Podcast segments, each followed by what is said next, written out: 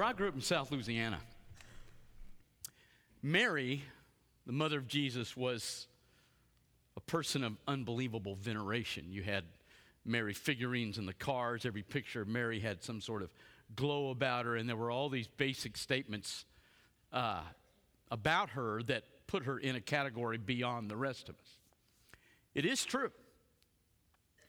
She had some interesting things happen to her. I've never had an angel visit me. She had one of the two angels named in the Bible, Gabriel, come to her. She's a young lady, she's a Jewish lady, so she embodies Jewish belief. What do Jews believe? We're God's people. He's going to take care of us. One of these days, He's going to restore David's throne.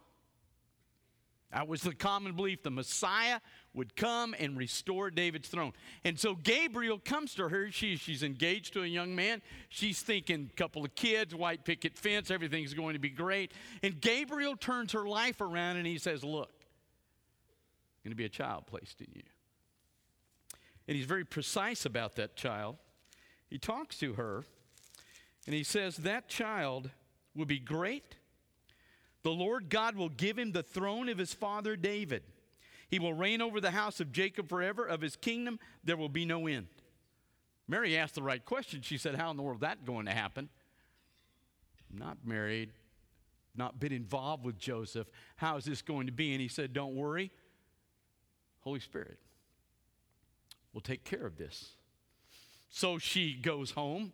She, Joseph, Mary, she goes to see a relative, Elizabeth. She walks into the room. Elizabeth, who has the forerunner of the Messiah, John the Baptist, in her. The Bible says her baby leapt for the joy when Mary walked into the room and she says this statement Why is this granted to me that the mother of my Lord should come to me? Mary stays there for three months. They obviously dialogue about what's happened in their life, the miracle in both of them. She comes home and gives birth to the child. Sure enough, they give birth, and next thing she knows, these shepherds are walking around going, Hey, we had a message from some angels that there was a baby born here, the Savior of Israel, and they come in, and this is a great moment. Bible says Mary and Joseph both pondered these things in her heart. They take him to the temple to be circumcised. Two people meet her. One is Simeon godly, godly guy that God has told, I'm not going to let you die till you see the Messiah. He picks Jesus up, and this is what he says My eyes have seen your salvation, a light for revelation to the Gentiles and for glory to your people Israel. And his father and his mother marveled at what was said. Then a prophetess, Anna, began to speak about the same thing. They're called out they come back, they wind up in Nazareth, and at age 12, Mary and Joseph do what every parent that's ever had a child has done they forget him. They leave him in the temple. They get a couple days down the road. Mary goes, Where's Jesus? Joseph goes, Not my fault. I guarantee it's the first thing out of his mouth. They go back to the temple. There's Jesus in the temple, 12 years old, dialoguing with the PhDs of his generation, arguing about God and what he's really like. And the Bible says that they walk up to him and say, What are you doing? He says something that everybody that heard it would have thought was a metaphor except Joseph and Mary. They knew it was no metaphor, they knew this child was not there. He said, I have to be in my father's house. So they go home. Joseph dies. Jesus leaves home. Now, as he leaves home, we've watched him in the Gospel of Mark. We've watched him do three things, right? He's healed, but not everybody. It always says he heals many. He, and this is important. He never heals the whole community, he heals many in the community. Number two, he casts out demons out of people. He heals individuals, He doesn't heal groups. He casts demons not out of groups, but out of individuals. And then He teaches the Word, which is basically that He is, in fact, God, and that he is the ransom for their sins. That's his basic teaching. It's what Simon Peter declared in Caesarea Philippi.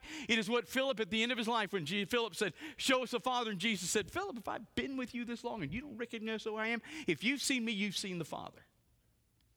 So there's three things, right? He heals not the community, but individuals. He casts demons not out of the community, but out of individuals. And he teaches a truth that every individual has to appropriate. And now, Mark chapter 3, verse 20. Then he went home.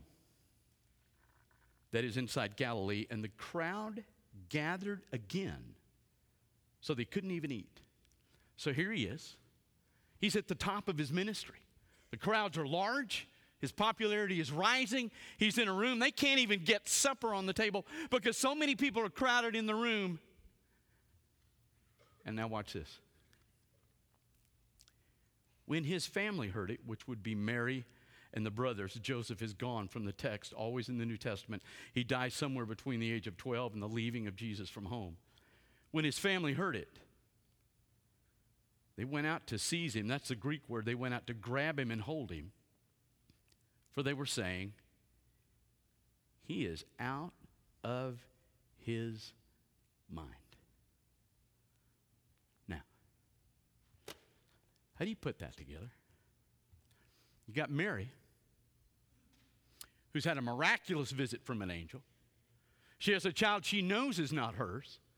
She's pregnant before she and Joseph ever touch each other. She gives birth to that child. Simeon makes a statement, Anna makes a statement, the shepherds make the statement. At age 12, she looks at it, looks at he looks at her and says, I have to be in my father's house and about my father's business. She alone knows that's true. He leaves at age 30, she's good. But now he's in Galilee, healing, exorcising demons, teaching truth and when the crowds get absolutely crazy, she grabs her other sons and she says, Your brother needs rest. He's lost it mentally. She gathers them. Greek is clear.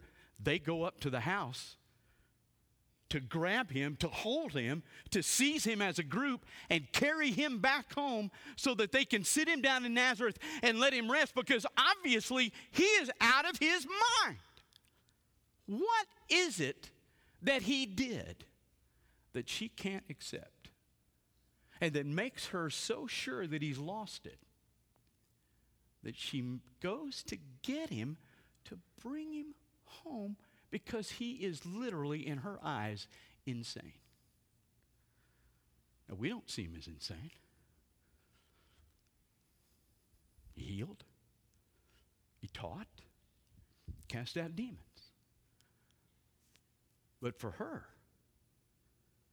he needed rest because obviously, whatever's in his head isn't working right, and she needs to take him home and, as a mother, sit him down and fix him because obviously he is broken. Why?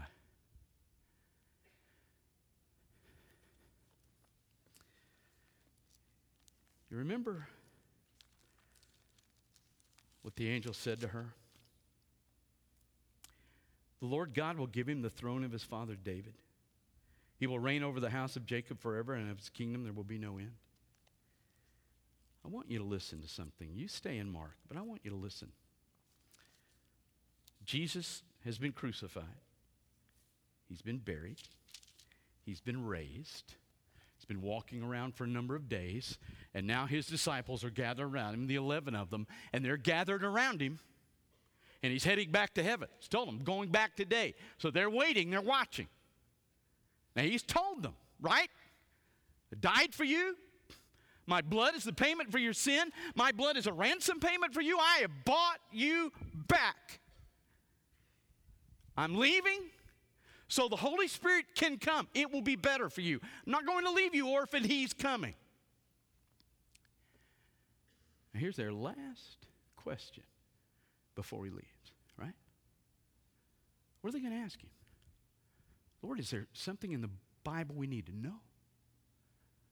Uh, what's it going to mean when the Holy Spirit comes? How will we know He's here? What's it going to look like? What does all this mean? One question. When they'd come together, they asked Him, Lord, will you at this time restore the kingdom to Israel? He said to them, It's not for you to know times or seasons. The Father is fixed by his own authority. But you will receive power when the Holy Spirit has come upon you. Be my witnesses in Jerusalem, Judea, Samaria, to the end of the earth. Their final question before he goes home. Three years of teaching. And their final question is Lord, are you going to restore the kingdom in Israel? Are you going to put David back on the throne? Are we going to kick the Romans out and we're going to be a free people again as a nation? Is that what you're going to do now that you've died on the cross? They still don't get it. They think his death on the cross was to restore the nation of Israel.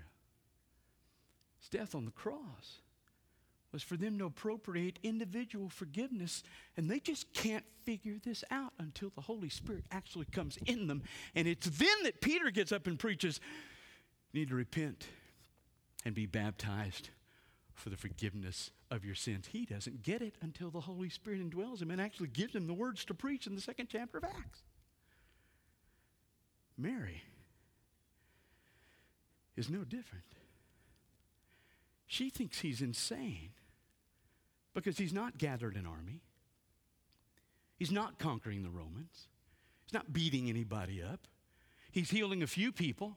He's casting demons out. He's doing some teaching. And for her, she realizes he's just muddied. He's just insane. He doesn't get it. This isn't what the Messiah does. We're going to go, boys, and get him and bring him home and fix him and let him rest so we can get him back in there and he can do what he ought to do. She doesn't get it.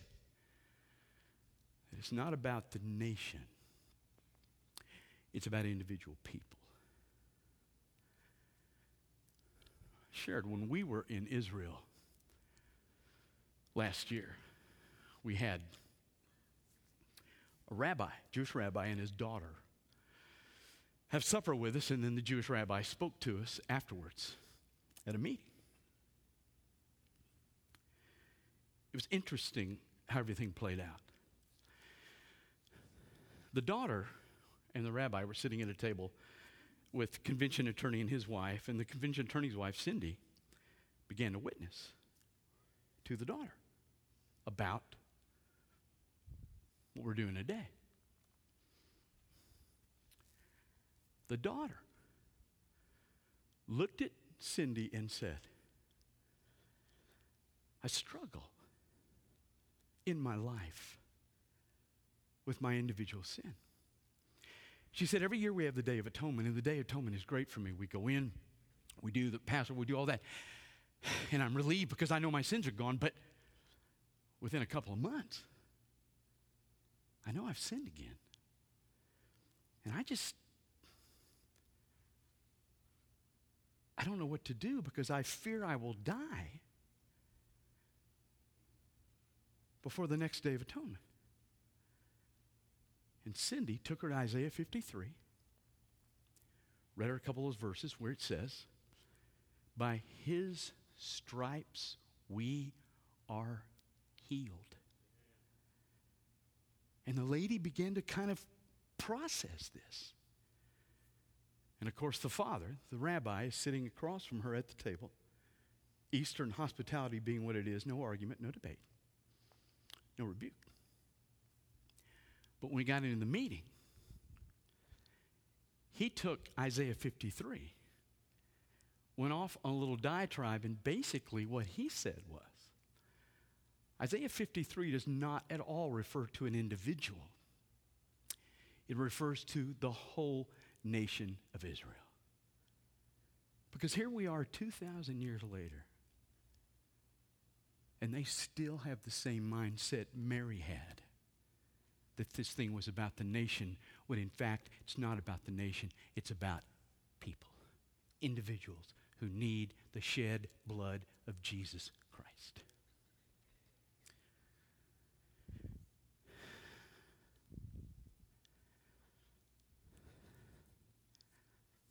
Let me just be as clear as I can be. All my life, since God saved me and called me to preach, I've always wrestled, and I never knew why until this passage. I've always wrestled, and I never have done this. I've always wrestled with the idea of praying for revival. There's a group of pastors, many of them my friends, great people. And I understand the motivation, but they met in Dallas a week or two ago and they had a long, lengthy prayer for revival in our churches and in America. Let me be clear about something. He doesn't revive nations. He doesn't revive churches. He doesn't fix marriages. He saves people. My bet is all of us at some point have asked God to fix our marriage, make it better, fix it, God. Can't do that. It doesn't fix corporate things. What he does do is he takes the lady and he forgives her and he implants himself in her and he turns her where she needs to be and he does the same thing with a man. So you have two people saved in the grace of Jesus Christ. And as they walk together toward Jesus they come toward each other and they bless each other. They don't take from each other. He can't fix a marriage till he fixes the people in the marriage.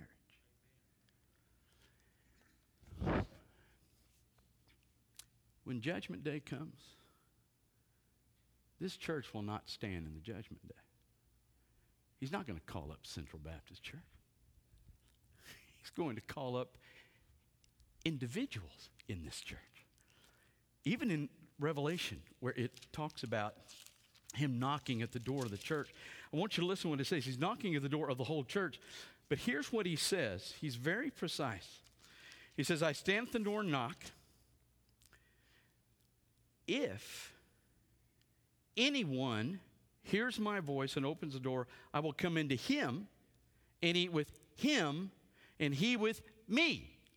It's not if you open the door, I'm coming into the whole church. Can't revive a church. It revives the people in the church. It's not a corporate thing, it's an individual thing. Jesus died for individuals. That blood is applied individually. You're not saved because your parents were believers. You're saved because at some point you come to the realization on your own that you need the blood of Jesus, you've sinned, and you need Him to forgive you. He applies everything individually. Mary just can't process that, nor can the disciples until the Holy Spirit comes. It's why Jesus was so hauntingly cruel to her at the cross. He's standing there on the cross. There's only one disciple that shows up, right? John. And John is standing there with Mary. Mary's watching Jesus die. She has no clue what's going on, but she's watching her son die. Jesus made seven statements from the cross. Those times when he was finally able to push himself up, get a breath in the midst of all that pain, and make a statement. And here's the statement he made He looked down at his mother and he said, Woman, Behold your son. Son, behold your mother. He disowned his mother on the cross because he knew she didn't have a halo. She's not a perpetual virgin. She did not ascend into heaven in a body, and she is not the co redemptrix of salvation. What he knew is she needed his blood just like everybody else needed. And so he disowned her so she could find him not as son, but as Savior. Understand. I don't pray for revival. What I pray is simply this God, I ask you that individuals in the Brazos Valley come under the conviction of the Holy Spirit so they will know they are sinners, but you have provided an antidote for that sin. And if they put their faith in the blood of your Son, that you will take that blood and wash away their sins. You will take out of them the part that hates you. You will implant your Holy Spirit in them so they can be changed from the inside out, not by a bunch of Baptist rules of a corporate setting, but by the inside out change of the blood of Jesus and the power of the Holy Spirit in a life. It's individual. You're not saved because you're sitting in this church with a bunch of Christians. You're saved when the Holy Spirit speaks to you and you take this truth and you appropriate it in your life. Mary finally gets it. And you have to finally get it. So we come to the table today. I'm going to ask the deacons to come down in just a minute, but when you come to this table, two things.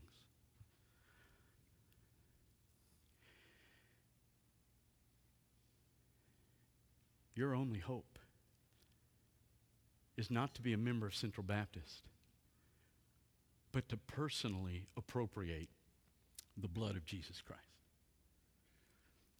And if you have personally appropriated the blood of Jesus Christ, this be a great moment to thank God that you figured that out. You say, well, are you sure about all that?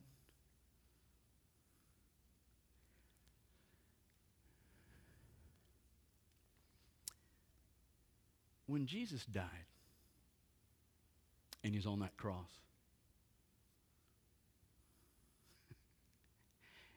he told how many people that he would be rejected, he would be killed, he would be buried, and he would come out of the grave. How many people were at the resurrection when he came out? Yeah, none.